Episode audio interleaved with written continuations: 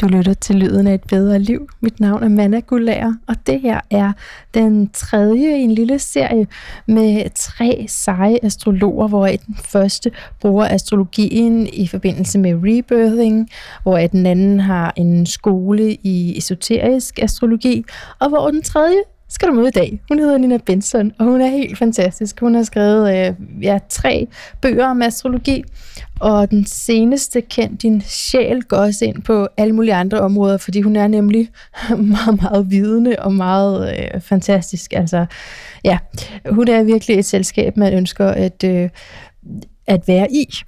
Så læn dig tilbage, hvis du kan det. Det kan også være, at du kan gå en tur i skoven, men se om du kan finde sådan et øh, sansligt, rart, behageligt, lækkert sted at være, imens du lytter. Fordi så kan de her ord måske øh, røre øh, dig lidt dybere. Så øh, velkommen indenfor, og tak fordi du er med mig. Velkommen til Lyden af et bedre liv, Nina Benson. Tak skal du have. Du er astrolog og forfatter til, hvor mange er det der? Tre bøger? Tre bøger. Ja. Og den seneste hedder Kend din sjæl. Ja. Så det siger jo også noget om, hvilken slags astrologi du dyrker. Ja. Vil du kalde det sjælsastrologi? Altså, jeg kalder mig selv øh, psykologisk og spirituel Ja. astrolog, Ja. fordi jeg synes, det er vigtigt at arbejde også med det psykologiske niveau. Det er jo tit der, folks udvikling starter med Ja. nogle psykologiske grundmønstre. Og så er der så overbygningen for mig, hvor man også prøver at få sjælens perspektiv ind. Så jeg er psykologisk og spirituel astrolog. Ja, okay. Jeg tænkte på, at øh, fordi du har sådan en sjov historie, eller mm. øh, den er jo faktisk øh, det er en tragisk familiehistorie mm. på nogle områder, ikke? På nogle måder, ja. Ja, men samtidig så er det også det, der øh, giver potentialet, og det er også sådan en måde, vi ser det på i astrologien, ikke? At mm. det, som er svært, er også der, hvor vi Mm. kan helbrede frem. ja. Øhm, så det vil jeg godt have dig til at fortælle lidt om til de lyttere, der ikke kender dig. Øh, og jeg tænker på, om, om jeg ud fra det her spørgsmål kan få dig til at sige noget om det. Øh, fordi jeg har jo mødt mange astrologer, heldigvis. Jeg har været så privilegeret at møde mange astrologer. Eller mennesker, som bare har været meget interesseret i astrologien, og som føler, at den interesse har været så påtrængende, at den måske mm. altid har været der. Mm. Altid, som i måske også i tidligere liv. Mm. Hvad tænker du om det? Altså for mit vedkommende blev, det, blev jeg jo simpelthen født ind i en familie, øhm, hvor jeg bare lige så stille og roligt opdagede, at vi havde sådan set kun fødselsdag i juni og lidt i oktober, og så var der en uge i februar, hvor vi alle sammen havde fødselsdag. Øh, og der var jeg ikke ret gammel. Altså, det var jo sådan meget konkret, hvornår tændte vi lavkagerne og, jul og lysene. Ja. Så jeg opdagede jo selvfølgelig hurtigt, at jeg selv er født den 11. februar, men mine forældre er født den 15. og 16. februar, og min farmor den 17. februar. Og begge mine bedstefædre, som jeg desværre aldrig har mødt, er født den 14. februar og døde på den samme måde inden for to år. Øh, og jeg var ikke ret gammel, omkring 12-14 år, da jeg begyndte at læse om vandbærens tegn og læse, og, og opdagede, at, at de tre tegn, der var så markante i vores familie, de var faktisk med i en familie af lufttegnene, som er de mentale tegn. Øhm, Ja, så de Så- andre fødselsdage, du nævnte, det var stadigvæk det var lufttegn. lige præcis, Ja. det var tvillingerne ja. i juni, og så var det vægten i oktober. Ja. Øh, og jeg, da jeg skulle skrive min tredje bog, Kend din sjæl, hvor jeg også fortæller mine egne historier, der sad jeg faktisk og, og regnede lidt på det. Øh, og de første, de mine nærmeste 50 familiemedlemmer, der er 72 procent født i lufttegnene. Øh, og sandsynligheden for det er sådan 6 til en milliard. Ja. Øh, jeg har, der, tallene står faktisk i, i Kend din sjæl. Det er ret crazy. Så, så jeg følte på den måde egentlig, at, at jeg vågnede op til det her astrologiske fænomen, mm. at, jeg, at astrologien var i min verden, Mm. og jeg skulle egentlig bare vågne op til det. Mm. Så det her meget stærke, tydelige mønster, det var, altså det, det var så markant, Mm. at, at jeg meget, meget ung fik interesse for astrologi. Og var det så fordi, at fødselsdagene var påfaldende, eller tænker du også i forbindelse med, at man nogle gange lægger vandbærens tegn eller Uranus sammen Mm. med astrologien, at man tænker, at det er sådan, at Altså, jeg har jo så, altså det er jo også vældig interessant, at jeg fødes ind i den her familie, der bare er en stime af vandbærer. ja, Øh, og jeg er født i den uge, hvor der stod seks planeter i vandbærens tegn Ja. i 1962. ja det Øh, og jeg har også den sydlige måneknude i vandbæren og ascendanten i vandbæren. Så jeg er simpelthen så meget Uranus-energien, som jo er den, der hersker i vandbæren. Ja. Så, så alle de her sammentræft var simpelthen så påfaldende. Og det var bare, jeg kan huske, da jeg læste de første bøger om astrologi, hvordan tingene bare åbnede sig og faldt på plads. Øhm, men så jeg læste det, da jeg var meget ung, 12, 14, 15 år, sammen med en veninde. Og så lagde jeg det lidt væk og begyndte at, le- at leve mit liv og få kærester. Ja. Øhm, og så var det egentlig, da jeg var 20 år, at jeg arbejdede som model på et kunstakademi. Øhm, og så i en pause kom der en ældre mand hen og sagde, at, øh, at han var astrolog, og om jeg havde lyst til at lære mit horoskop at kende. Ja. Og man siger jo altid ja. Altså, man, man vil jo gerne vide noget om sig selv. Oh. Ikke? Så øh, det sagde jeg ja til, og så kom han så ugen efter, og det han sagde om mit horoskop øh, blæste mig fuldstændig væk. Altså han kunne se, øh, at jeg kunne have interesse for jure, at jeg kunne have interesse for astrologi, og at jeg på et eller andet dybt plan meget tidligt var kaldet til at gøre noget for at redde verden. Ja. Det var kun et spørgsmål om, hvordan.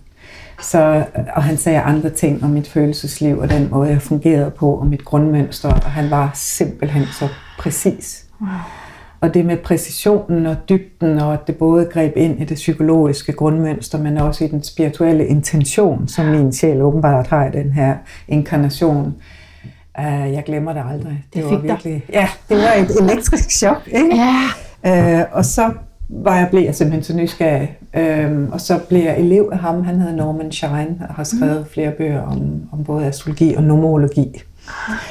Og lærte astrologien overvejende i mesterlærer hos ham, øh, men også på aftenskole. Og jeg boede i Aarhus, så der var ikke noget, der var ikke nogen astrologiuddannelse på den måde. Og hvordan var det med dine forældres skæbne, hvis vi må tale om det? Ja, altså de er jo, de er jo født hver sin dag, den 15. og 16. Ja. Februar, men er egentlig kun født øh, 6 eller 7 timer fra hinanden.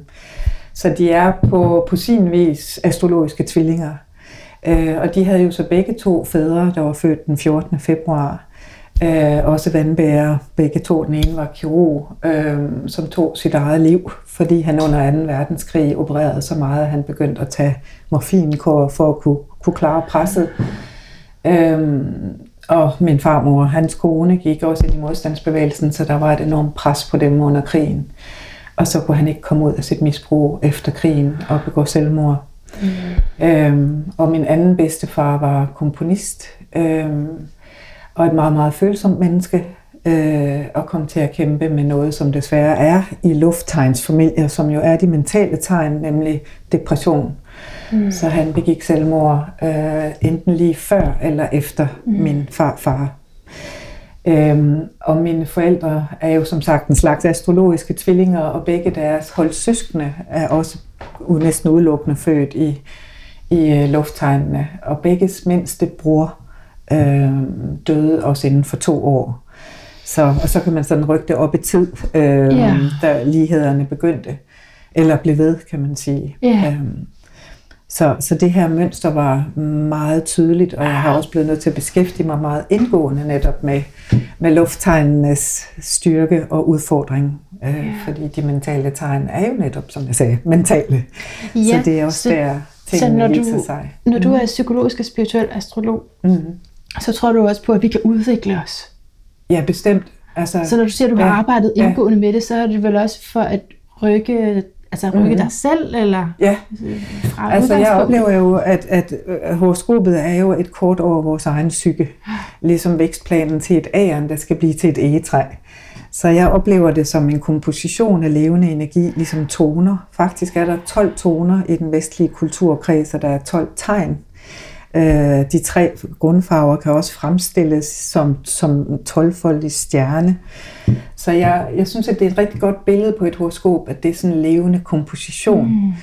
Øh, eller vækstplanen ligesom til en, en blomst eller til et æren. Øh, og jeg plejer altid at sige, at, at man vokser ind i sit eget potentiale. Wow, Ja. Og det her, astrologien er så fantastisk, fordi vi ser vækstplanen, vi ser, hvad der ligger af uendelige muligheder, og som jeg siger, man løber altså ikke ud for potentiale. Nej. Tværtimod, så er det meningen, vi vokser os ind ja. i det ligesom et egetræ. Yeah. Og så også den her fantastiske ting med, at man ser grundmønstret, som jo er vores skygger, vores blokeringer, men også vores evner og talenter. Og astrologien viser jo så via de aktuelle aspekter, hvordan den her vækstproces forløber. Øh, og der kan, vi, der kan vi så bruge horoskopet og de aktuelle aspekter til at time og til at forstå livets processer, både psykologisk og spirituelt. Ja. Og det gør jo, at, at vi måske kan fjerne, være med til at fjerne noget unødig, unødig smerte, ja. og skabe en objektiv bevidsthed, således at folk med, med mod og fremtidstro og tiltro øh, kan gå ind i de forskellige vækstprocesser, som er i deres liv fordi de har måske en terapeut eller en astrolog, som hjælper dem med at skabe den her objektive bevidsthed øh, omkring, at det er en nødvendig og en gavnlig vækstproces. Øhm, og det føler jeg er noget af det aller, aller vigtigste. At, at give mennesker et overblik over deres grundmønster, øh, hvad er skyggerne, og hvad er, hvad er evner og talenter, og hvordan kan de bedst muligt arbejde med det. Men også livet igennem, hvordan kommer man ind i at udvikle sig i en positiv vækstspiral opad. Ja. Og ikke en negativ vækstspiral nedad. Fordi det er jo desværre muligt ja. at gå i stå. Eller, og, så, og det er jo derfor, vi har hjælpere som astrologer, klarsynede og terapeuter, mm. for at få os til at bevæge os fremad og opad mm. i vækstspiralen. Mm. Mm. Okay, men næste spørgsmål er, hvad astrologien kan bruges til, men måske har du lige svaret på det. Ja, altså det er jo at understøtte og oplyse menneskers yeah. vækst. Yeah. Øh, og noget af det, jeg holder meget af ved astrologien, det er jo, at vi kan være så præcise. Øhm, fødselshoroskopet skifter jo, så man kan se det i hvert fald, og konstatere det hver tredje minut, hvor MC ascendant øh, flytter sig. Øh, så hver eneste menneske har et enestående horoskop.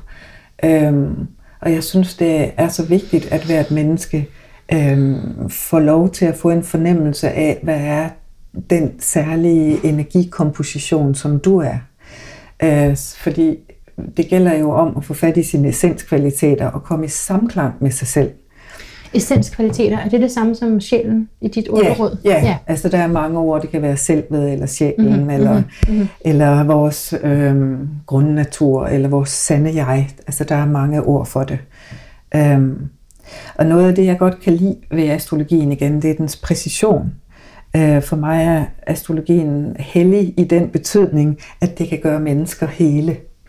Ja. Øh, og særligt Lars Muhl, som jo er en spændende dansk forfatter, har beskæftiget sig meget med vores sprog. Ja. Og på aramæisk er ordet for synd at ramme ved siden af, mm-hmm. eller det, som er åndeligt uvirksomt.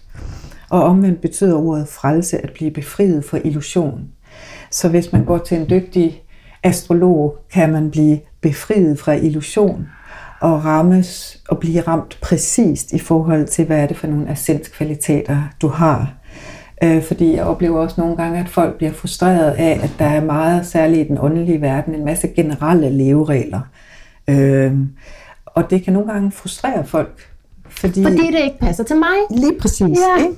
Så hvis synd er at ramme ved siden af, så føler jeg, at astrologien, og særligt den psykologiske og spirituelle astrologi, er faktisk virkelig kan, kan løfte og hjælpe, nærmest frelse nogle gange, i betydningen at befri for illusion, komme i dybden med sig selv, mm. fordi den er præcis. Og det er også derfor, jeg også, eller det er også derfor, jeg øh, meget råder unge mennesker og, og, og unge astrologer øh, virkelig at at arbejde nogle gange i en form for mesterlærer, og, og, fordi det tager bare så lang tid at få den her præcision. Altså horoskopet er præcist, mm-hmm. men det er op til astrologen at udvikle sin intuition, så man virkelig oplever og fanger præcist, hvad er det, jeg ser i det her horoskop. Ja. Øh, så det er jo rigtig dejligt og vigtigt, at nettet findes, og al den her information er tilgængelig. Altså det er jo en fest. Der findes 50.000 engelske astrologi, astrologibøger, så det er jo bare om at komme i gang. Kun 50.000? Ja. Meget mere, ikke? Ja, ja, det var det sidste, jeg så. Var det sidste? Nå, okay. Ja, ja okay. Men, men der er sikkert mange flere. Um, men det her med at, at også at arbejde med øh, rigtige astrologiske læger, og, og husk lige, hvis man har interesse for astrologi, at få lagt sit horoskop på sådan en dygtig lærer øh, eller en dygtig astrolog, fordi det tager bare rigtig lang tid at udvikle sin intuition som astrolog. Og det er det, man ikke altid helt kan fange, når man læser ting på nettet eller hører på nettet. Helt At øh, vi skal have folk hen til de dygtige astrologer. Ja. Øhm, og der er også noget med mm. at læse det i bøgerne, er der ikke? Altså, jo. nu siger jeg, jeg tror, der er mere end 50.000, men det ved jeg, ja, ja. det ved jeg overhovedet ikke. Det er en subjektiv. mindst. Skal vi ikke bare sige mindst 50.000? Jo, det føler ja. jeg bare, fordi at der står mm. så mange hjemme på mit øh, skrivebord, ja. ikke også? Ja. Ja. Der skal læses. Mm. Øh, så det vil, så noget vil du snakke med dig om, også i forhold til, at det er blevet mere populært, astrologien. Ja. ja. Faktisk. Der ja. findes faktisk podcast på dansk, altså i forskellige nicher, så beskæftiger ja. sig med det her. Ja. Øh, og andre steder, ikke? Ja. Og, i radioen, jeg ja. ved ikke, det er, det er en eller anden, er det P3, eller der er en eller anden ja. morgenstation, der kører ja. det, men det er lidt i sjov, og det er kun et par minutter. Men det er der. Ja, ja det er der. Det, det kommer lidt op fra undergrunden, og det er jo rigtig ja. dejligt. Ikke? Ja. Og hvad er udfordringerne så ved det, tænker altså, du som astrolog? Altså jeg siger nogle gange ligesom med yogaen, at øh, yoga er ikke fitness, og astrologi er ikke underholdning, mm. selvom astrologi er underholdende. Ja, korrekt. korrekt. ja. Øhm, altså igen, når jeg, jeg brugte jo store ord før og talte om synd og frelse mm. og sådan noget, mm. men man prøver meget at definere, at, at det jeg taler om, det er at blive ramt præcist, sådan at man, vi kan hjælpe folk med at komme i sang, samklang med os selv, yeah. og virkelig komme i gang med at bruge og udfolde deres evner og talenter. Yeah. Øhm, og det er for mig det vigtigste formål, som jo også egentlig er at, at fjerne unødig lidelse og at skabe, skabe en objektiv bevidsthed. At du øhm, kommer i samklang med dig selv. Ja, altså det engelske ord ja. for sygdom er disease, som mm. kommer af dis og is, som mm. er at være ude af samklang. Yeah. Så at is er at være sund. Ens celler finder tilbage til den mest harmoniske tilstand. Yeah. Øhm, hvorfor er den populær igen? Altså, jeg er jo også optaget meget af begivenhederne kulturelt, samfundsmæssigt og i verden, og jeg har været lidt inde og kigge på, hvad der, sker, hvad der er sket de andre gange, hvor vi er i gang med større skift, og det er vi jo. Ja. Øhm, vi kan jo ikke længere fortsætte på planeten, som vi har gjort. Vi kan ikke blive ved med at udnytte planeten, og vi bliver nødt til at, at lære at blive gode gartnere, i stedet for mm. at blive jæger, der bare forbruger og tager fra planeten. Så jeg har undersøgt lidt særligt planeten Uranus, som har at gøre med bevidsthedsrevolutioner og kaos og ny orden på højere niveau. Hvad har Uranus lavet tilbage i verdenshistorien, i den nyere verdenshistorie? Ja. Og for eksempel skiftede Uranus øh, tegn i 1946, hvor vi kommer ud af 2. verdenskrigs mm. redsler. Øh, og FN's, FN bliver oprettet, og der er måske ikke så mange, der ved det, men det var to kvinder, som ledede arbejdet med menneskerettighedserklæringen i 1946. Det var Eleanor Roosevelt, og så var det den danske Bodil Bæktrup. Mm. Øhm, Hvad som faktisk Uranus øh, tegn til? Eller Uranus? Hvad skal det, kan jeg simpelthen det kan du ikke huske. Fordi Nej, jeg skal lige, ja, ja, det kan man nemlig slå. Det, det jeg ville sige var, at, at det var i 1946, ja. og så igen i 1968 og i 1989. Øh, så betydningsfulde år alle sammen. Så det er betydningsfulde ja. år, hvor der ligesom sker en revolution. Ja. Og i 46 var det jo opgør med fascismen, og i 68 kan man sige, at det var opgør med konservatisme. Øh, og i 1989 faldt muren, og det var opgøret med kommunismen. Og i maj 2018, der skiftede Uranus til et jordtegn, nemlig tyren, som på mange måder kan forbindes med selve jorden eller planeten. Øh, og det var så opgøret med materialismen. Så vi har brug for spiritualitet, og vi har brug for spirituelle værdier, fordi planeten kan simpelthen ikke holde til, at vi bare udnytter og har materiale eller materialistiske værdier. Mm. Og det er lidt sjovt, at netop Greta Thunberg startede faktisk sin strække i august 2018, og hun går jo forrest og er meget udtryk for den her revolution. Yeah. At nu skal vi til at ændre os helt fundamentalt. Yeah. Og der er igen, altså der er jo meget frygt forbundet med de her store forandringer. Øhm, men der synes jeg igen, at astrologien kan hjælpe os til ikke bare at føle blind frygt for det, der sker, men faktisk få en intelligent og bevidst proces omkring, jamen det er ikke for, at menneskeheden skal bare sidde i jordhuler igen. Det handler om, at vi skal udvikle vores bevidsthed i retning af, at det måske er mere vigtigt at være sammen med sine børn og sin kæreste, arbejde mindre og forbruge mindre osv. Mm. Og det, det er det, som også er astrologiens styrke, at, at vi får ord på det, der sker. Ja. Og kan begynde yeah. at, at interagere intelligent med de energier og med det, de skift, med vi kosmos. ser. Med kosmos, ja, præcis. Altså, ja. Ja. Det er jo det, det bliver meget stort lige pludselig, fordi vi snakker om, om kosmos, planeter, Ja. og så snakker vi på samfundsplan, og så snakker vi også om inde i mig. Ja, lige præcis. Mikro- og makrokosmos. Ja. Ja. Så der er jo rigtig mange, der også i deres personlige liv, særligt hvis man er vandbærer, løve, tyr eller skorpion, mærker den her uranus, der ligger i tyren. Øh, Som bringer store Altså- forandringer. Ja, altså ofte føles det nærmest som sådan en elektrisk energi. Folk vågner om natten, eller føler, at de er lidt sidrende, og ofte vil Uranus øh, indvarsle forandringer i ens liv med irritabilitet eller irritation, som særligt vandbærende kender. Ja. øh, vi er ikke altid i så dyb kontakt med vores følelser, så nogle gange kan vi kun mærke vores følelser med sådan en, en irritation. Ikke? Et eller andet. Så det er det, når jeg arbejder med vandbærer, så siger jeg altid, at være meget opmærksom på irritabilitet eller irritation, fordi det er en reaktion i dig, der peger på, En at du skal, ja, siger fisken med det samme. Lige præcis, ikke? Og det er altså nogle gange svært for os lufttegn at få, at få kontakt med, med de, de rene energier, med følelserne, så mærker vi det på en anden måde. Så der er mange, der... Altså det er jo ikke kun de fire faste tegn, som jeg lige har beskrevet, det er jo også andre, som oplever den her Uranus i tyren i, i forbindelse i deres øh, individuelle horoskop. Helt klart. Men den manifesterer sig ofte som en eller anden hurtig frekvens. Enten at også man, man kan opleve det som en højere mental intuition, at man er pludselig meget klog, som jeg altid siger, vandbærer pletvis genier. Ikke? Ja. Men altså, at det er som om, at man kan sende en antenne op i, en, i nogle kosmiske lag, hvor der er viden, og så kommer der ligesom ny indsigt og viden og intuitiv forståelse ned igennem antennen. Ja. Øh, men det er en meget høj frekvens, så der er også mange af os, der oplever, at vi øh, får IT til at gå i stykker. Og øh, nogle gange, når jeg arbejder, fordi jeg har så meget uranus i mig, øh, så virker folks udstyr ikke, når vi er færdige. Så Åh, nu nej, må vi jo se, hvordan det går i dag. Ja. Jeg har haft de breakdowns, der skulle være i dag med Ja. ja. punkteret hjul, Det var jeg hjemme og sådan noget. Så, af. nej. okay, no. Men så det er fordi, vi taler om, at astrologien er blevet populær igen. Ja. Det bliver den en gang imellem. ja, ja. Og så siger du, det kunne godt være noget med Uranus. Ja, lige præcis. Altså, det, altså, astrologien er jo en del af den her holistiske bølge, Ja, øh, okay. eller kulturelle strømning, som egentlig er et måske lidt mere præcist ord, som startede allerede i 1960'erne. Øh, og det, altså for mig er det jo en voldsom forsømmelse, at uddannelsesinstitutioner og skoler ikke underviser i den holistiske tænkning. Altså det er jo, altså som jeg siger, den har været i gang siden 1960'erne.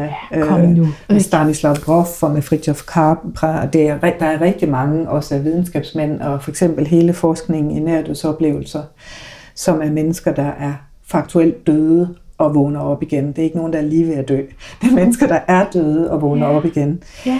Øh, den forskning bliver drevet overvejende af læger.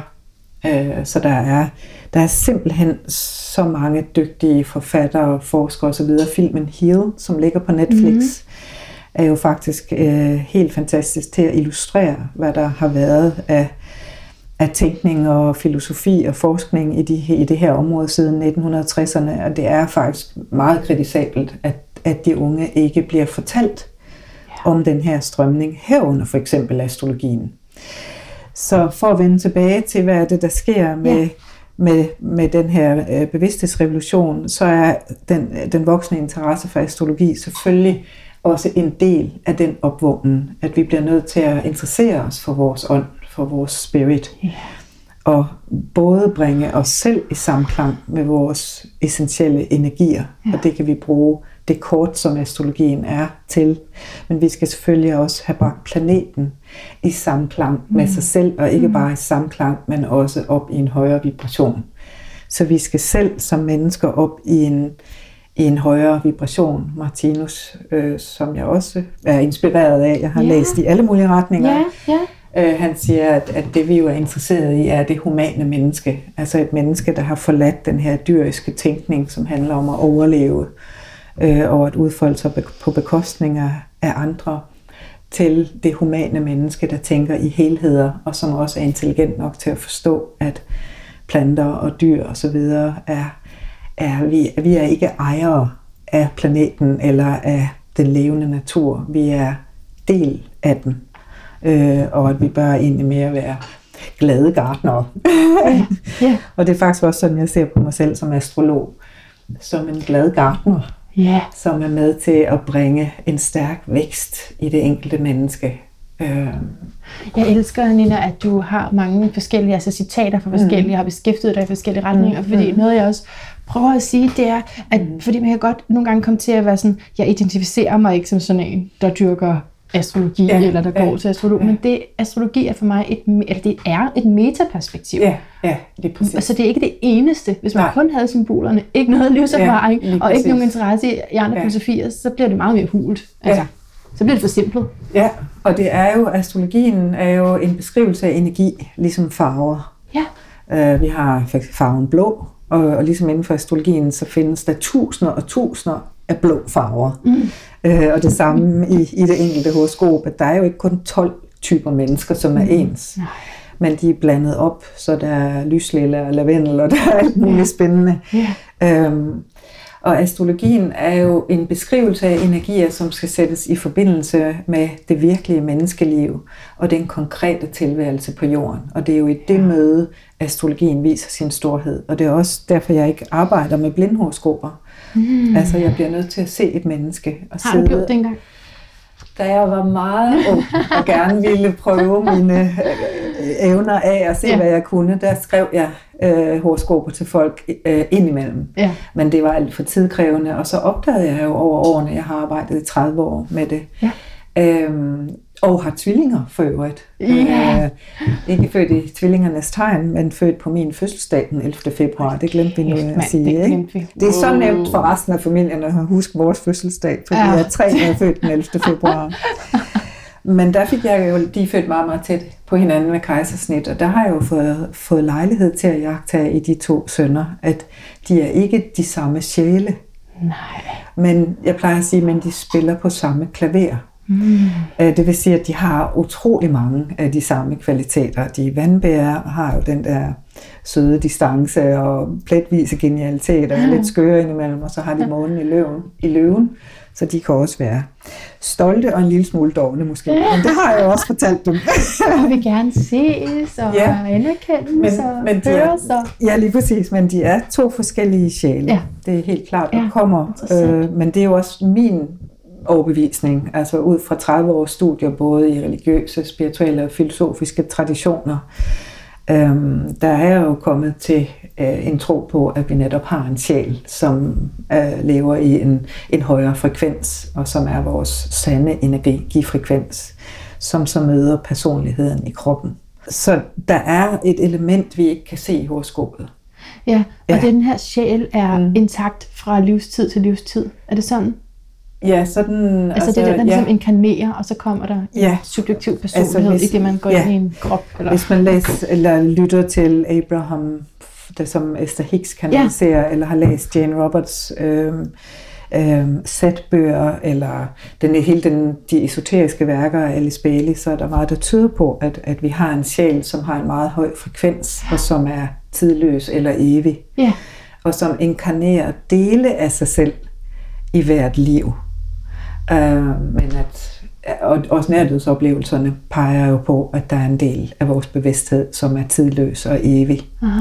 Og at sjælen åbenbart, det ved jeg ikke, altså jeg forstår jo mildest ikke alt, men, men sjælen er åbenbart meget interesseret i, hvad vi lærer og oplever i en krop på den her jord i hvert liv. Ja. Men det er jo bare, hvad jeg tror på, Ja. og hvad jeg har studeret mig Ja, ja, til. ja, ja. Altså astrologien er, som vi taler om, bare et sprog. Mm. Og det var egentlig apropos det, du startede med at sige, jamen kan man bruge astrologien øh, uden at være interesseret i det spirituelle? Det kan man jo sagtens. Man kan bruge den, som, som man ønsker, selvfølgelig konstruktivt og, og udviklingsorienteret. Eller, øh, men det er ikke en tro. Spurgte jeg om det? Spurgte jeg om, hvordan man kunne bruge den uden?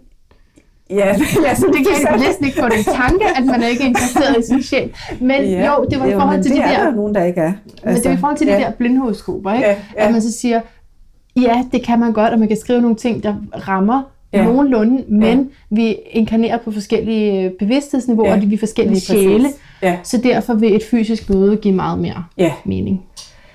Og Martinus igen, som jeg jo er meget glad for også, øh, siger jo, at vi, vi, altså vi kan jo ikke lade som om, at alle har lige forudsætninger. Vi går lidt i forskellige skoleklasser. Nogle går i anden klasse er, er kommet til 2 plus 2 regnestykker, og nogle er kommet til integralregning. Øhm, og det har ikke noget at gøre med, hvem, altså vores værdi som mennesker. Nej, præcis. ligesom man vil aldrig sige, at børn i anden klasse var mindre værd end dem, der gik i 7. klasse. Men det er klart, og det kan alle jo mærke og se og opleve, at, at vi er ikke lige gamle, vi er ikke lige modne. Mm. Øh, sjælsalderen øh, illustreres blandt andet af vores vilje til at tage ansvar for vores eget liv. Mm. Øh, og så også det, man kan kalde vores vildende interessepunkt. Det vil sige, hvad interesserer dig altid, også når du bliver vækket midt om natten. Og lidt yngre sjæle, de vil synes, at det er sjovt at få en motorcykel og køre meget stærkt, og ja. have noget tøj, som virkelig viser deres styrke, og, ja. og pynte sig. Og mm. ældre sjæle, de vil være optaget af at, at tjene andre uselvisk. Wow. Men har, selvfølgelig, men har selvfølgelig deres egne udfordringer på den rejse. Øh, det har vi jo alle. Nå, men det er rigtig godt, fordi det var mm. faktisk også noget, jeg spurgte øh, Claus Holberg om. Det her er jo sådan en, øh, det, er den, det er den, den sidste og øh, tredje i en lille serie, hvor jeg har snakket med øh, Jens Peter ja. Hansen, hedder ja. han, ja. Øh, som har også været astrolog i mange år, men nu laver ja. rebirthing, så det er ja. det mest det, vi snakkede om. Ja. Øhm, men, men der er lige der, hvor Jens ud ham var jeg nemlig meget optaget af de her bevidsthedsniveauer. Mm. Øhm, og snakkede lidt med Claus om også, at jeg var bange for, at, man, at øh, folk ligesom tænkte, Nå, men så er man et dårligere menneske. Eller ja. Men ja. sådan som jeg forstår det, ja, ja. er det, at man faktisk er igennem alle sammen. Så, ja, sige, så er det bare et andet liv, at ja, du tager. Ja, hold da op. Så, ja. så man kan ikke ja, rigtig føle sig ja. hævet på nogen måde. Nej, men på den anden side er det også ret vigtigt, som jeg talte om lidt i starten, med præcision. At, at øh, vi kan blive enormt forvirret, hvis vi får fat i halve sandheder. Yeah. Øh, som jeg nogle gange... Jeg har lige skrevet et blogindlæg, der hedder en halv sandhed kan skabe en hel del forvirring. Ja, ikke? den er rigtig god. Ja, altså det er ja, vigtigt det her med at være præcis. Og det er også derfor, at man som astrolog, så i hvert fald i min erfaring, synes, at man skal møde klienten, øh, og også at egentlig, at, at man på et tidspunkt, at det er rigtig vigtigt, hvis man vil være astrolog, at, man, at det sker i et, i et møde mm. personligt. Mm. Mm. Fordi øh, buddhisterne siger faktisk, at viden eller sand indsigt opstår i et levende felt af bevidsthed fra nu til nu til nu mellem de mennesker, der er til stede i rummet. Og det kan man kun opleve, hvis man sidder over for personen. Ja. Øh, og det er jo igen det, jeg sagde lidt om også, at det tager altså mange år at udvikle sin intuition som astrolog. Klart. Og det, det er bare, altså det svarer til en musiker, Altså, ja, vi kan jo alle sammen spille violin, men det lyder så sandelig ikke lige godt. Nej, trods alt. og det samme igen, den her respekt for, at, at, at det at blive, altså, astrologi er ikke en, en sagt videnskab, eksakt videnskab, det er en kunst, mm. øhm, og har rigtig meget at gøre også med astrologens egne livserfaringer, men frem for alt øvelse, at, at have lagt mange horoskoper og intuitivt træne sin intuition. Mm. Så Ja, så det var det meget, meget lange svar på, hvorfor jeg ikke laver blindhoroskoper. Ja, det var det, og ja. også lidt ja. omkring, at øh, astrologien er blevet populær igen, og hvad man så skal passe på, øh, det synes jeg også ligger et svar, ikke? Altså, jo. at, øh, at det, det virkelig tager noget træning, og det der med at sidde ned sammen med klienter, det er også det, jeg synes, der lærer mig allermest. Ja, det ja, er det jo, så har man forberedt ja. nogle sider, og jeg skriver ja. altid nogle sider, ja. men så når man møder, så, ah, okay, det var ikke lige den måde, du udfolder det der i tyren på, vel? og så skal præcis. det justeres. Ja, ja. ja. Og det er ja, en anden af mine store lærer. Jeg er meget glad for astrologen Stephen Forrester, yeah. for eksempel. Øh, jeg har været til, til to konferencer og har også hørt ham undervise, og noget af det, der rørte mig meget, det var, at han sagde til os astrologer, glem aldrig, at når I sidder og arbejder med andre mennesker, ikke at blive for optaget af alle de spændende astrologiske aspekter, men at det er levende mennesker yeah. med virkelige problemer, og yeah. nogle af, det, af jeres klienter kommer blødende ind ad døren. Yeah. Men den anden er Noel Tile, som øh, har sagt, at når han skal have en klient, så tænker han, I hope the two of us will be wise. Mm. Igen det her fælles felt af fælles bevidsthed, felt, som vi skaber sammen. Ja, ja. Øhm, ja. Mm. meget fint. Øh, Nina, jeg, jeg ved, at du kan sådan nogle forskellige myter. Ja, jeg ved ikke, ja. om, om det er tid nu til, at du kan fortælle en eller anden. Var er det noget med, at skorpionens Altså noget af det, som jeg faktisk sidder og skriver om, jeg skriver ja. min fjerde bog nu, som skal handle mere om de åndelige muligheder i tegnene. Ja. Og noget af det, som jeg også vil bruge lidt tid på, det er faktisk at, at fordybe mig lidt i de myter, som er så fantastiske i astrologien, og som Jung også var meget optaget af. I 2017 øh, var der en, en doktor i psykologi, Liz Green, som også er astrolog, der fik adgang til Jungs private arkiver og har været inde og se hele hans korrespondence og breve og optegnelser. Og det, det er en bog, der hedder øh, Jungs Studies in Astrology, og det viser sig, at Jung øh, i, i enormt omfang støttede sig til astrologien. Og han sagde faktisk, at øh, astrologien er menneskehedens samlede sum af viden om psykologi siden oldtiden. Så når man læser Jung, så er det altså 80% astrologi, hvis jeg skal være sådan lidt frisk. Arketyperne og så videre, det er astrologi alt sammen. Og astrologi er over 4.000 år gammel, og psykologien cirka 150. Så vi har arbejdet med myter i astrologien. Øh, planeterne øh, refererer jo, altså Pluto refererer til Hades, som var den romersk-græske øh, mandlige hersker øh, over underverdenen. Men der findes faktisk en symbolverden, også fra astrologien, som er ældre end kristendom eller den romersk-græske tradition, hvor for eksempel krabsens tegn ikke var en lille, et lille koldt dyr nede i havet, som går sidelæns og skjuler sig bag en hård skal, men var et mere feminint symbol. Det er jo et feminint tegn, så jeg fatter slet ikke, hvordan det, det lille krabstyr kom til at havne der i tegnet for det majestætiske tegn for moderskab og næring og ernæring og omsorg. Men det var bikuben eller bierne. Øh, og det er et ført kristens symbol.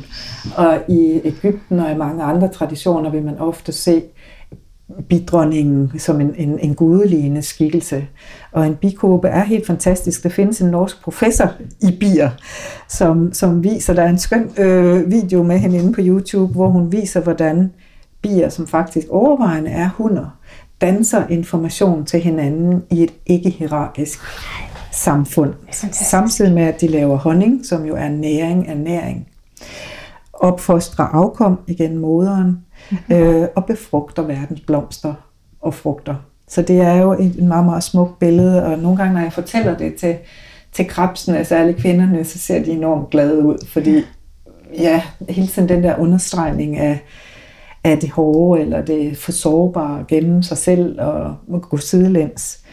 Øhm, det, det, de ikke det, det er ikke et særligt på. Jo, selvfølgelig kan de genkende ja. den her sårbarhed mm. og det at være nærtagende, men der er jo noget meget mere majestætisk i tegnet, okay. som kommer frem via den her feminine symbolik. Mm. Og det samme øh, på et tidspunkt omkring kristendom og den romerske kultur, der ændrer fiskene tegn, fiskenes tegn symbol fra delfinen til to fisk, som symboliserer krop og ånd, og så har vi pludselig en splittelse hvor det oprindelige tegn øh, for det smukkeste tegn af dem alle rent symbolsk, som er betingelsesløs kærlighed og healing, at gøre at blive helt, at være at is, mm-hmm. at være i samklang måske mm-hmm. med universet eller lyset i betingelsesløs kærlighed. Ja. Det symbol var ikke en, et spaltet i to fisk, der, der svømmer i hver sin retning, krop og ånd, men delfinen, som jo senere forskning også har vist, faktisk har en meget avanceret hjerne, og et fantastisk øh, nærmest øh, altså de, de er i stand til at være telepatiske med hinanden. Øhm, og hver, for eksempel hver, der findes en helt fantastisk udsendelse på BBC, der hedder øh, Verdens Delfiner, øh, hvor man ser, hvor, hvor avanceret og støttende deres sociale liv er. Og så er der jo mange mennesker, der faktisk oplever at få healing af samværet med, med den her meget høje frekvens måske, som delfinerne har. Så det er noget af det, jeg vil skrive lidt om. At, og, og for eksempel, igen, vi snakkede lidt om Lars Muhl og hans ja, interesse ja. for ord. Øhm, der er ikke så mange, der ved, at ordet for matematik faktisk kommer af ordet mag, der betyder mor, og tesis, som betyder lærdom. Så ordet matematik eller matematikere betyder lær dem mødre. Og for eksempel den kvindelige hersker i vandbærerne er Athene, som er matematikens gudinde blandt andet. Altså er det Pallas Athene? Ja. Okay. Så uh, Athena, man er uh, tilbage i den, i det, i, det er også noget af den græske symbolik, ja, ja, ja. symbolik selvfølgelig, ja. at, at, uh, at mange af de her intellektprincipper faktisk forbindes med feminine ord. på latin for eksempel er ordet for kærlighed, amor, maskulint, mens alle ordene for visdom, øh, Sofia, lys, lux osv., retfærdighed, demokrati, det er feminine ord. Så, og i den jødiske tradition siger man, at, at guddom eller lyset eller universets kilde har skabt i to indstrømninger. Øhm, en kærlighedsindstrømning, som er maskulin, amor, solen, giver af liv, og så den feminine, som er Sofia eller bevidsthed eller lys, som er intellekt. Og at et menneske bliver oplyst, når, når den højere maskuline amor, kærlighedssiden, bliver integreret med bevidsthed eller lys, som er den feminine. Så det er en helt anden måde at se det på. Ja. Og det er faktisk også noget af det, jeg rigtig gerne vil med min bog, tale de maskuline kvaliteter lidt op, fordi vi kender de, de giftige maskuline kvaliteter mm. rigtig godt. Mm. Og jeg føler faktisk, jeg er lidt optaget af den kanadiske psykolog Jordan Peterson, som meget taler ind til de unge mænd omkring det med at tage livsansvar på sig og, og blive øh, og leve nyttige og gavnlige liv med stærke livsværdier. Øh, og de lytter til ham i millionvis. Hans bog er meget skøn, 12 regler for livet. Han har rodet sig ud i, i, i lidt af et mediecirkus, så det er ikke alle hans videoer, jeg kan lide. Men han kommer fra født i samme år som mig, øh, og kommer også fra en familie, hvor der har været problemer med depression. Aha. Og er faktisk ret empatisk. Og han taler meget ind i det her med, at at få, få sagt nogle livgivende og konstruktive ting til de unge mænd. Øhm, fordi, som han siger, han oplever, at den her meget udvendige kultur i Vesten faktisk er destabiliserende for de unge. Og pigerne kan øh, savne tiltro til egne evner, og drengene kan måske have lidt for meget tiltro til egne evner, men der er også rigtig mange, som egentlig slet ikke kommer ind i livet, og som mere sidder bag en computerskærm øh, og som ikke rigtig ved, hvordan de skal blive mænd. Øhm, og der synes jeg også, at nogle af vores myter faktisk netop omkring, at den livgivende sol, at være værner og beskytter og giver af liv, at det er et maskulin princip, så man kunne måske som mand sigte efter at være en god kong Arthur. Mm. ja. ikke? Jo, gerne. Ja, ikke som skal passe med sin Guinevere, som er Sofia-princippet, eller, eller intelligensens eller bevidsthedens princip. Og nu taler vi jo om principper. Men jeg synes, at, at det, ja, så det har jeg faktisk lidt lyst til også at, at bruge astrologien til, at få de her stærke feminine og maskuline principper hævet lidt, sådan yeah. at vi som mænd og kvinder kan begynde at, at se de højere kvaliteter i hinanden. Så det er den højeste udfoldelse? Og ja. ikke noget med, når man, altså fordi vi taler meget om, at vi skal over til mm. mere den, den feminine ja. øh, side, men, men i virkeligheden så handler det om balance. Ja, og også at mænd, for, selvfølgelig, at jeg tror nok, de er ved at være klar over, at de skal forlade den her mere primitive maskulinitet, hvor ja. man ejer kvinder, eller ja. Er ligesom bare sådan lidt en brøleabe. Det er der rigtig mange mænd, der ikke kan se sig selv i længere. Men hvad skal vi så? Ikke? Hvad skal vi så? Ja. Nina, jeg sidder lige fast i det, du sagde med matematik. Ja. Kan du lige sige, hvad det var? Altså, ja. det er for mødrene. Øh, det er simpelthen rent sprogligt, ja. at, at ordet matematik er sammensat af to ord. Mag, som betyder mor, Aha. og tesis, som betyder lærdom. Så ordet matematiker eller matematikere betyder lærte mødre, altså kloge no. mødre. Okay, lærte, ja, ja. det var det. Okay. Det er igen det med at få det før, før kristne ind, også i vores astrologi. Måske skal fiskenes tegn igen blive delfinen, som er tegn på helhed, i stedet for splittelse. Og måske skulle krebsens tegn også associeres med bikuben, øh, som er det her produktive øh, ikke hierarkiske. ikke hierarkiske samfund, hvor man danser information til hinanden. Ah. Og apropos danse, så er det jo det, som de to køn skal med hinanden jo. Ikke? Danse. Ja. Ja. Og så er der en anden myte, som jeg i hvert fald har haft rigtig meget glæde af, og det er en del af de myter, som jeg har arbejdet en del med, det er faktisk skorpionen. Det var det? Ja. Det var det, ja. Øhm, Skorpionen. Og et, et lille glimt fra, fra en af de førkristne myter, det er, at i den, i den græske romerske tradition, der er, er herskerne over øh, underverdenen havde som en mandlig skikkelse. Men i den persiske tradition, der var det en kvinde, der hed Rishkigal. Og for at komme ind i hendes verden, i underverdenen, som både er død, men også der, hvor man fødes til nyt liv. For at komme ind i hendes rige, skal man se hende ind i øjnene og klæde sig nøgen, helt nøgen. Og hvis man ikke klæder sig nøgen, så kan man ikke komme ind, og, og hendes øjne vil fryse en til is. Så for at komme igennem dybe fødselsliv og dødsfødselsprocesser, transformationsprocesser, så skal vi klæde os nøgne for at komme hele igennem. Og det vil sige, at vi skal lægge alle vores gamle overbevisninger og vores gamle forestillinger. Begrænsende overbevisninger er jo et kæmpe problem. Øh, så for at komme ind i en virkelig transformation, så bliver vi nødt til at, at klæde os nøgne det, og er det overgive os til processen. Er det et ja. uddrag af myten, det du sagde der? Det er simpelthen bare et lille klip til myten om Erishkigal. Jeg synes det her med, at vi fryser, at hvis man ikke vil overgive sig til udvikling, hvis man ikke ja. vil lade sig føde på ny øh, og, og lade sig transformere, så er der mange af os, der fryser i gamle vaner og i gamle forestillinger. Og så kan vi ikke komme igennem til nyt liv. Øhm, og det er jo også der, hvor vi er astrologer og terapeuter og hjælper og behandler i det hele taget.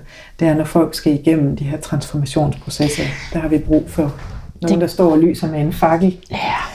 Og den anden myte, som øh, hører til i den vestlige astrologi, men som beskrives meget stærkt i, i bøgerne af Alice Bailey, øh, Hercules' arbejder, det er den 8. myte, hvor Hercules skal kæmpe med Hydran. Og Hydran er jo en rigtig en rigtig bandit, kan vi roligt sige, fordi hydraen er en slange, der hele tiden bare skaber et nyt hoved, hver gang han hugger et af. Og Hercules har egentlig klaret de andre seks prøver, syv prøver rigtig godt, men i 8. prøve, hvor han skal kæmpe med en slange, der hele tiden bare får et nyt hoved, når han hugger et af, der er han altså i problemer. Og han synker blødende ned på knæ øh, og forbereder sig på at dø. Og så pludselig kommer der et indfald fra oven, om, at han skal løfte hele slangen. Han skal holde op med at hugge et hoved af gang. Han skal løfte hele slangen op i luften. Og det kan den åbenbart ikke tåle i det øjeblik, at den død. Og det synes jeg er sådan et fint billede på den terapeutiske proces. At for det første, mange af os har jo frygt af en eller anden art. Ja. Og hvis vi ikke arbejder med hele problemet, mm. så bliver det ligesom bare et hoved, vi hugger af. Jamen, så kan det godt være, at man, vi ikke længere er bange for æderkopper, men så er vi pludselig øh, har vi meget behov for, at der er gjort rent, eller ja. du ved, så hvis vi ikke arbejder med hele det komplekse blokeringer mm-hmm. eller mm-hmm. frygt, altså øh, vi skal have fat i selve årsagen, i hele slangen, som skal op i lyset. Så, så det er jo sådan også et fint billede på symptombehandling. Yeah. Det hjælper ikke at sætte plaster på et brækket ben, eller hugge et hoved af. Vi skal have fat i årsagen, vi skal have fat i hele slangen. Og det her kan man jo måske også genkende, hvis man selv er skorpion, eller ved fra sit horoskop, at man er meget øh, skorpionagtig, ja, måske skjult ja. skorpion, eller på ja, anden præcis. måde er meget sådan Pluto-styret, så vil ja. man kunne genkende det der i sin personlighed. Ja. Ja. Behov for at gå så dybt Ja, ja, og man skal ind imellem igennem de her transformationer. Ja. Mm. Og det der jo også er ved, ved underverdenen, eller ved liv og død øh, processerne, altså nu har jeg født tre børn, og man stiger ligesom ikke af undervejs. Nej. Man siger ikke midt i en fødsel, jeg tror bare, vi dropper det her. Man kan, ikke? godt, gøre, man kan godt sige det, det, det men det fortsætter. Ja. Så der er ja. nogle gange også sådan en, der er visse processer i vores liv, som har en tvingende karakter. Ja. At være gravid. Man kan ikke være halvt gravid. Nej. Ikke? Ja, ja. Øh, og man kan heller ikke være halvt død. Nej. Altså der er nogle processer, vi bare bliver nødt til at gå igennem, og der har vi brug for behandlere, og terapeuter og astrologer til at hjælpe os at stå og lyse med faklen og ja. sige, jamen du er midt i den her proces, yes. og you are safe Ja. Øh, du skal nok komme ud på den anden side, og det, må, du, det tager måske fem måneder eller to mm. måneder. Mm. Du skal ikke være bange for det, der sker. Du er bare midt i en fødsel. Ja. Og når folk netop kommer med Pluto-aspekter eller er meget skorpioner, så vil de tit fortælle mange af de samme ting, at når Pluto er aktiv i horoskopet, så føler de sig som sådan en vulkan, der er til at ved at gå i udbrud. Ja. Øh, der er et eller andet, der virkelig tvinger sig vej eller presser sig på. Der er noget, der presser sig på. Det er meget anderledes end med Uranus, som mere er de her pludselige skift eller turbulente oplevelser eller overraskelser. Det er meget anderledes. Og Neptun processer er jo igen helt anderledes. Det ved du meget mere om som fisk. Nej, nej, jeg elsker det, jeg elsker det. Altså der kommer folk jo tit og er bare totalt tåget og forvirret og, og, og synes, at det hele bare flyder og kan ikke finde form og struktur og kan være enormt ubeslutsomme. Eller lade sig føre bag lyset og være, skal ligesom have hjælp til at åbne øjnene. Ja. Og der er Uranus en rigtig god ven af Neptun. Vandbæren er en god, en god ven af fisken, ikke? Ja, ja. Øh, hvor fiskene omvendt kan lære os betingelsesløs kærlighed. Og, Ja. Men der skal noget skældnævne ind, og der skal noget dømmekraft. Ja, det skal der. Bevidsthed og kærlighed Se, det er jo det. skal supplere hinanden. Det er jo det, der er fedt ved at snakke om astrologien, fordi ret hurtigt kommer man til at tale om sig selv, ikke? Ja, Altså, det, ja, vi taler gøre meget det. store arketypiske størrelser ja, og ja. tilbage i historien og visdom, og men, men det hele handler jo også om os selv, ikke? Ja. Øhm. Så, så jeg, jeg, det kan jeg virkelig godt genkende, alt det du, du siger om fisken, mm. fordi egentlig så føler jeg, at jeg, det, det er jo det, jeg vil i alt, hvad jeg begiver mig ud i, men uha, ikke? så kan der Ja. være en naivitet, der står i vejen for, præcis. at jeg når målet. Altså, øh, Så gælder det om at få nogle gode vandbærvenner. ja, den der skændende eller evne der, andre. den er god. Ja. Venner, der bare siger, øh, ja, kan hjælpe dig med at skælne øh, i tingene. Mm. Okay, men så hvordan har du brugt astrologien i dit eget liv? Også i forhold til måske dine børn? Og... Ja, altså jeg har jo brugt den meget i forhold til den familiehistorie, vi startede Ja. med. Ikke? At, at, at forstå, jamen, hvad er det med min far og mor, og hvorfor altså, min familie var virkelig vandbæragtig, ekstremt idealistisk. Min far og mor skrev bøger om sex og samliv, og, mm. og min mor skrev en, en, hun blev senere forfatter og skrev egentlig måske den eneste bogserie, der findes stadigvæk, om en, en ung jødisk dreng, som blev reddet ud af ghettoen under 2. verdenskrig i Warszawa. Oh. En fantastisk bogserie, der hedder Læren-serien. Øh, og min far øh, havde også en stor idealisme i hans arbejde som fysiolog og, og læge. Han fik på et tidspunkt en pris for sit, sin forskning, som han forærede til Vietnams ofre. Og det var sådan en stor ting dengang. Så jeg var jo meget stolt af de her, og ja. andre, min onkel Adrian var med, han var den første rektor af det fri gymnasium, så det, han var tvilling. det, er jo, det er jo det, vi er alle sammen. ja, det er det. Så, så jeg er jo meget stolt og glad over de her smukke, øh, lyse, oplyste pædagogiske principper og idealismen. Men har jo kæmpet rigtig meget med at forstå den anden side, som er, øh, at, at når man er for mental, så kan man også få psykiske forstyrrelser. Også I vores familie har det været depression og sådan nogle ting. Så det har jeg jo virkelig meget brugt astrologien til at forstå, jamen, hvad er det med de lufttegn? Hvordan, hvordan får de bedre og jordforbindelse, men frem for alt, hvordan får de bedre følelsesforbindelse? Så det har jo været noget, jeg ligesom har måttet leve i mit eget liv og arbejde med. Altså, i forhold til, øh, hvad jeg selv har bruge det til, jamen, så kommer vi jo hurtigt ind på mit yndlingsemne, som er, øh, nu har jeg jo fået lov til at arbejde i tre årtier, og det betyder, at jeg også har fået lov til at arbejde med familier næsten i tre generationer.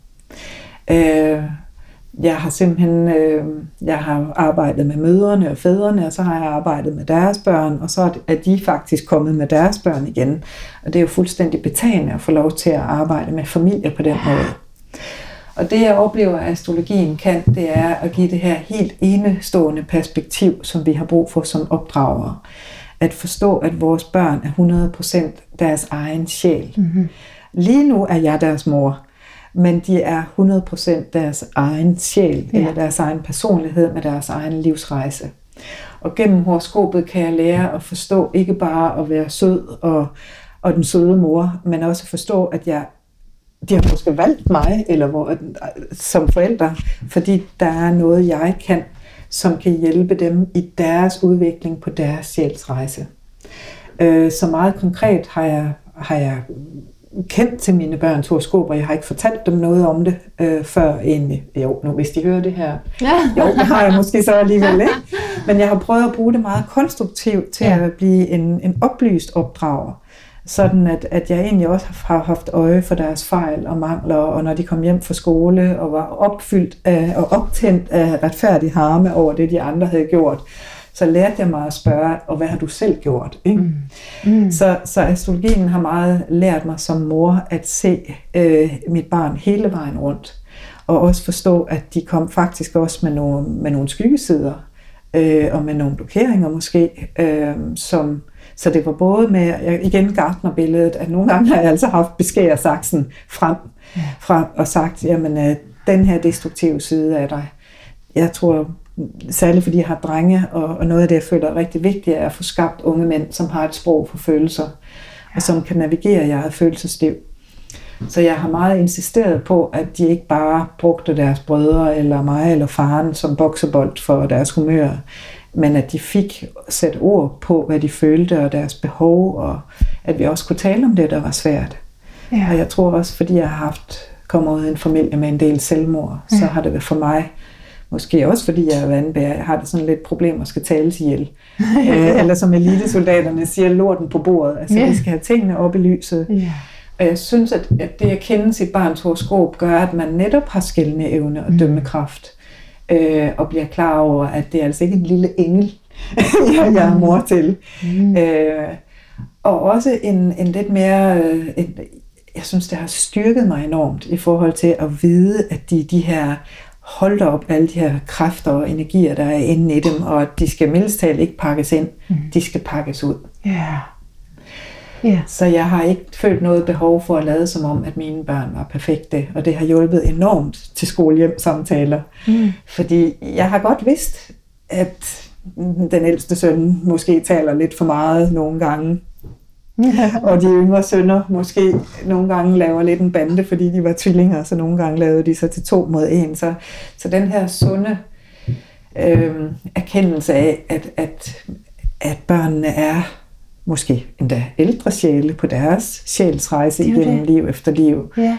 og at jeg får lov til at være deres gartner og deres støtte og deres selvfølgelig den, der elsker dem øh, i en periode, men de kommer også med deres egne udfordringer. Ja. Og omvendt lærte jeg jo af min skønne onkel Adrian, at børn kommer for at lyse på vores blinde pletter.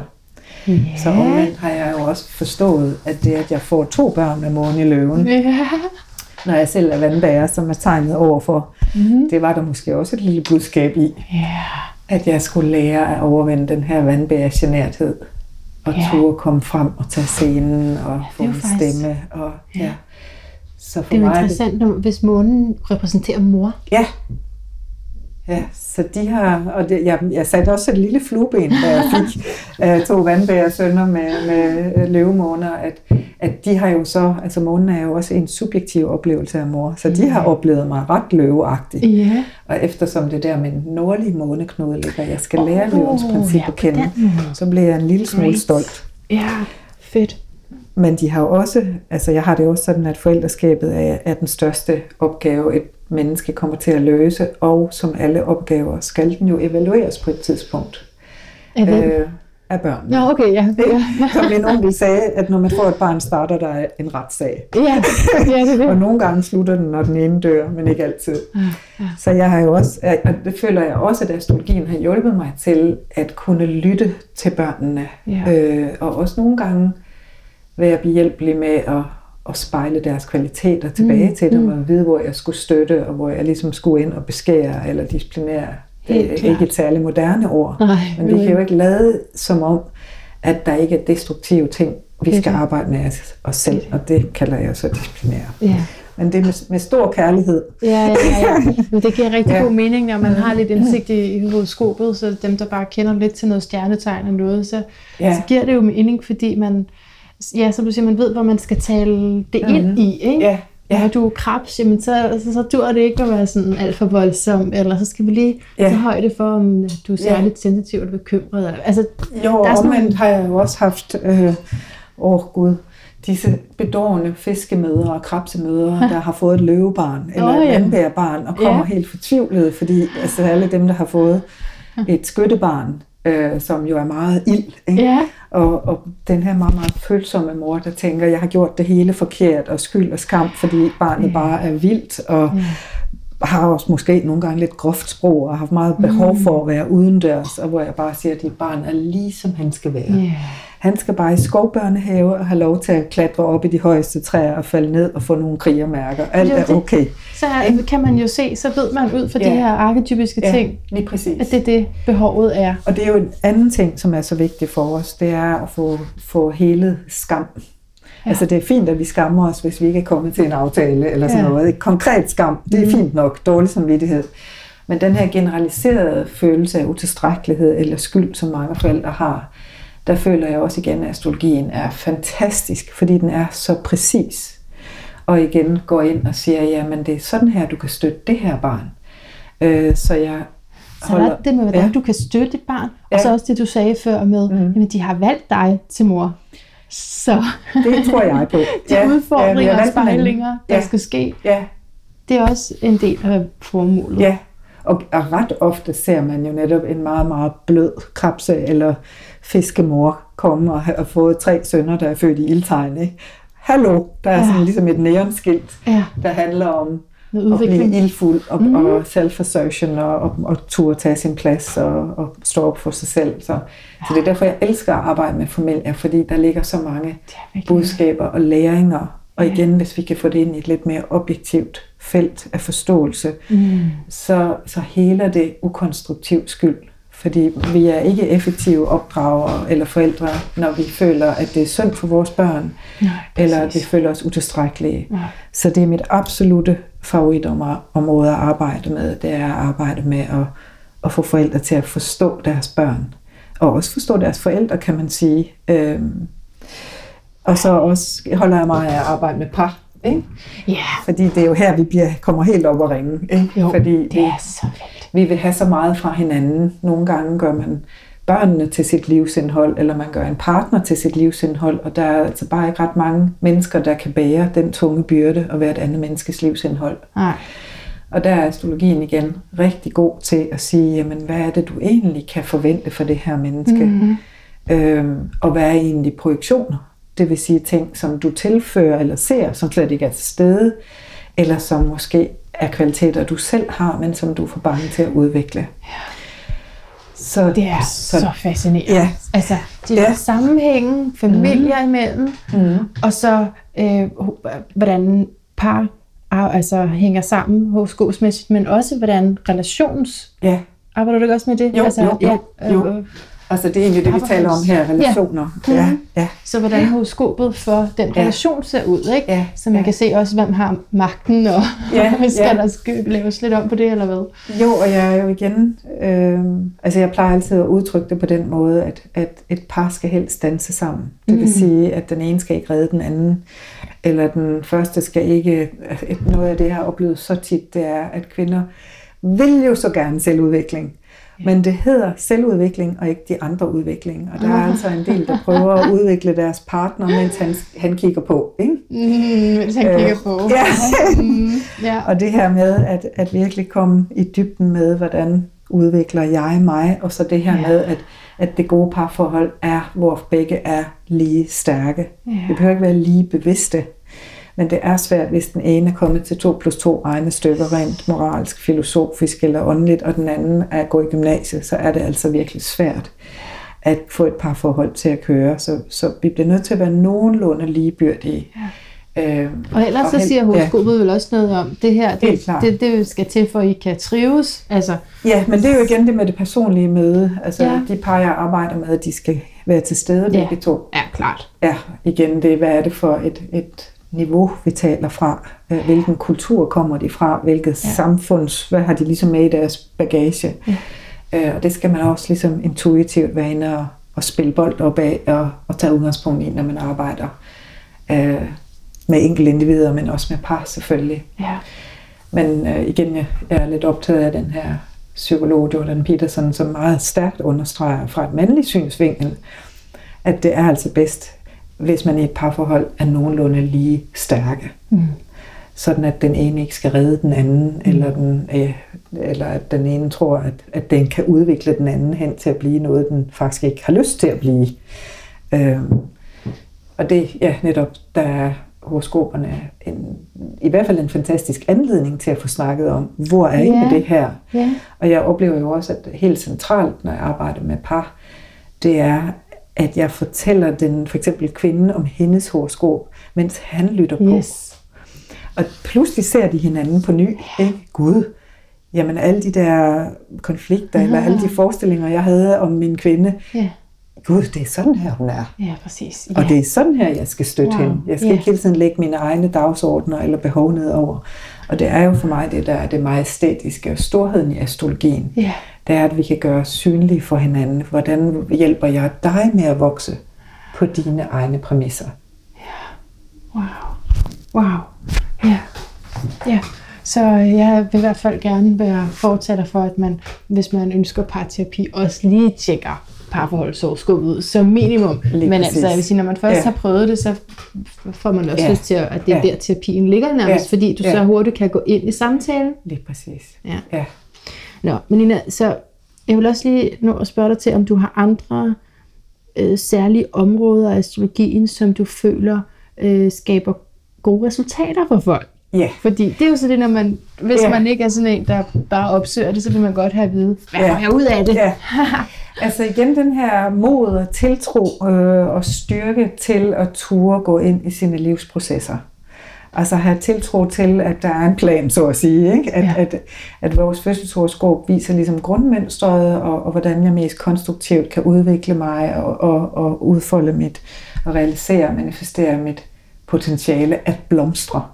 Og, og igen, astrolog, astrologen kan være en gartner, der også støtter ind i at sige, jamen du skal faktisk sætte en ny gren. Øh, og hvis, man, hvis det er en person, som drømmer om at blive selvstændig, jamen så kan de komme hen og sige, jamen er det nu?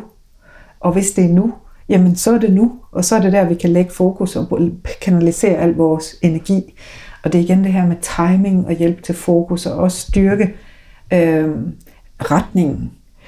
Mm, så, så det her med at hjælpe folk til at ture stå og ture gå igennem deres udviklingsprocesser og have tiltro til, at, at det handler alt sammen om at, at vokse og blive stærkere, også selvom det kan gøre ondt i faser. Eller, og der er særlige livsfaser til særlige begivenheder. Ja, er det sådan? det er helt du sikkert. siger? Altså, vi har jo hele Saturn-aspektet. Hver syvende år gennemlever vi et, en, et, et nyt vinkel eller et nyt skridt ind i større modenhed. Hver syvende år er alle kroppens celler udskiftet. Øh, og Saturn regulerer øh, disciplin, øh, modstand, øh, modgang, belastning kan man kalde det. Men al, al den her belastning eller modstand er faktisk eksamener. Så hvis man arbejder disciplineret, så bliver muren til en dør. Så hver syvende år er et skridt ind i større modenhed. Man tager ansvar for noget, man arbejder hårdt, og så kommer der resultater, man høster. Øh, og de tre store faser, det er omkring de 28, hvor mange af os går ind i hamsterhjulet mm. med små børn. Mm. Og så de 56 år, øh, to år cirka på hver side, mm. kan de fleste mærke. Hvor vi ofte går ud af hamsterhjulet, i hvert fald ikke længere har ansvar for, for børn. Mm. Og så når man er 84, hvis man kommer så langt. Mm. Mm. Så det er sådan igen det her, og det er rart for, for eksempel for unge, der er 14 eller 21 eller, eller 28, at få at vide, jamen lige nu står du faktisk med nogle udfordringer, øh, og der er noget, du skal blive bevidst om, og måske have hjælp til i, i dig selv. Mange skal vælge uddannelse, når de er 21, eller skal måske have børn, når de er 28. Nogle har det svært, når de er 14. Ikke? Så det er Saturn Return, du taler om, og, så, præcis, og ikke? 21, det er så Det er bare et eksempel på de her Ja. store timingsmæssige cykluser, Præcis, ja. at der er ikke gået noget galt i dit liv. Nej, Du er bare i en naturlig vækstfase, og der synes Ja. jeg, at astrologien er fantastisk. Men Ja. grunden til, at jeg selv gik ind og arbejdede med astrologien oprindeligt, udover at føle, at jeg nærmest bare flyttede ind i de astrologiske symboler. Du spurgte faktisk lidt i starten om, at der er nogle astrologer, der føler, at de har gjort det altid. Altså jeg havde det sådan, måske ligesom en musiker, der bare lynhurtigt lærte noder og begyndte at spille. Ikke? Sådan har jeg det med astrologien. Altså jeg lærte det simpelthen så hurtigt, og følte egentlig bare, at jeg kom hjem. Og jeg har sådan indimellem nogle glimt af, at jeg har arbejdet med det i mange liv. Men det var faktisk, da jeg opdagede måneknuderne. Mm. Den sydlige måneknude, der viser den indre holdning, man har med fra tidligere liv, hvis man tror på det Ja. igen. Og nordknuden er de- livslektier og den retning, det er det, vi skal stile hen imod i den her inkarnation eller det her liv. ja. Det var faktisk, da jeg begyndte at tolke menneskers nordknude, at jeg fik den, de stærkeste følelsesmæssige reaktioner. Ja. Øh, og jeg oplevede, at det var simpelthen så stærkt helende for mennesker. Øh, fordi nordknuden lægger et helt andet perspektiv ned over et menneskes liv. For eksempel arbejdede jeg meget tidligt med en ung mand, som faktisk var helt fantastisk til det, han lavede. Han var en dygtig forsker. Øh, jeg anonymiserer lige den her Ja, case. ja. Øh, han, øh, vi, vi, lad, vi, vi leger, han var forsker. Ja. Han var meget, meget dygtig til øh, det, han gjorde, og, og da han blev færdig med universitetet, fik han simpelthen så mange anbefalinger af professorer, fordi de troede, at han ville få den her fantastiske fremtid som forsker. Men da han så gik i gang med at søge jobs, så skete der så mange mærkelige ting, hvor stillingen pludselig blev nedlagt, og, altså, og det var virkelig underligt. Han fortalte mig historien, da han kom til sin første session og sagde, jeg forstår det simpelthen ikke. Øh, Altså alle mine lærere har sagt, at, at det vil bare være så nemt for mig, piece of cake, at få de her jobs, men, men der sker så nogle mærkelige ting. Jeg får dem ikke. Og så kiggede jeg i hans måneknuder og sagde, du skal jo ikke tro på det, jeg siger, men der er noget, der tyder på, at du for tidligere liv faktisk har, har lagt alt for stor vægt på ydre status og på karriere, og at den her, det, den her inkarnation mere handler om at komme i dybden med dig selv følelsesmæssigt, og måske øh, lægge mere, lidt, lidt mere vægt på familie og, og de nære følelsesmæssige og intime relationer. At lære, Stenbog Krebs. lige præcis, du kunne høre det. Ja. Det var et rigtig god lille test, vi lavede der, Ja. fordi du var i stand til, ud fra det jeg sagde, at høre, hvilke tegn vi talte om. Øh, og han blev simpelthen så følelsesmæssigt påvirket, fordi han troede jo, at det var en personlig nederlag, at han ikke fik de her stillinger. Men jeg antydede, øh, at der var en anden mulig fortolkning af det, der skete i hans liv. Ja.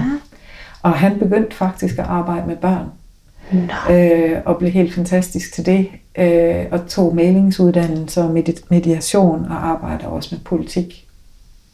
Så han kom, ikke, han, han kom til at arbejde på et højere samfundsmæssigt Ja. niveau, Ja. men han skulle rundt om noget, der i, hen, i den grad udviklede ham følelsesmæssigt. Følelsesmæssigt. Ja. Ja, ja. Og han havde for eksempel heller ikke tænkt, at han skulle have børn. Mm.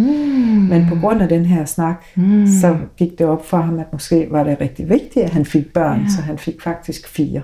Wow. Ja. Så det, det, var, det, var, det var sådan nogle oplevelser, øh, og, og de oplevelser, så det var egentlig meget, og det er også derfor, jeg hele tiden understreger det her med det personlige møde mellem klient og astrolog. Ja. Fordi jeg blev undervist af mine klienter. Det kom fuldstændig bag på mig, at de havde så stærke reaktioner på fortolkningen af måneknuderne. Altså nogle af dem kunne slet ikke tale bagefter. Mm. Øh, fordi det i den grad helede deres skyld, eller bare gav det, det hele gav pludselig mening.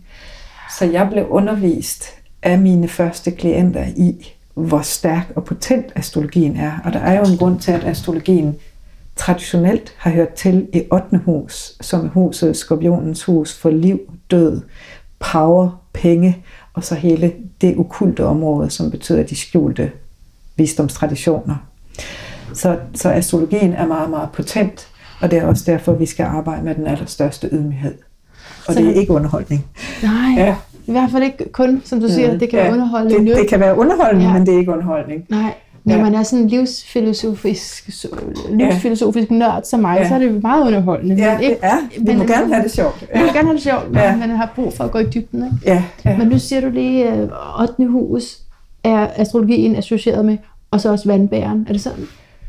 Øh, ja, ja, det kan man egentlig godt sige. Altså, okay. det, det er egentlig lidt originalt ting, fordi det her, det her lyse indfald, Hercules får, øh, Ja. som gør, at han løfter slangen op i luften, forbindes faktisk med Uranus og vandbæren, som jo er det lyse indfald fra Uranus, der også betyder himmel, som forbindes med den højere mentale intuition.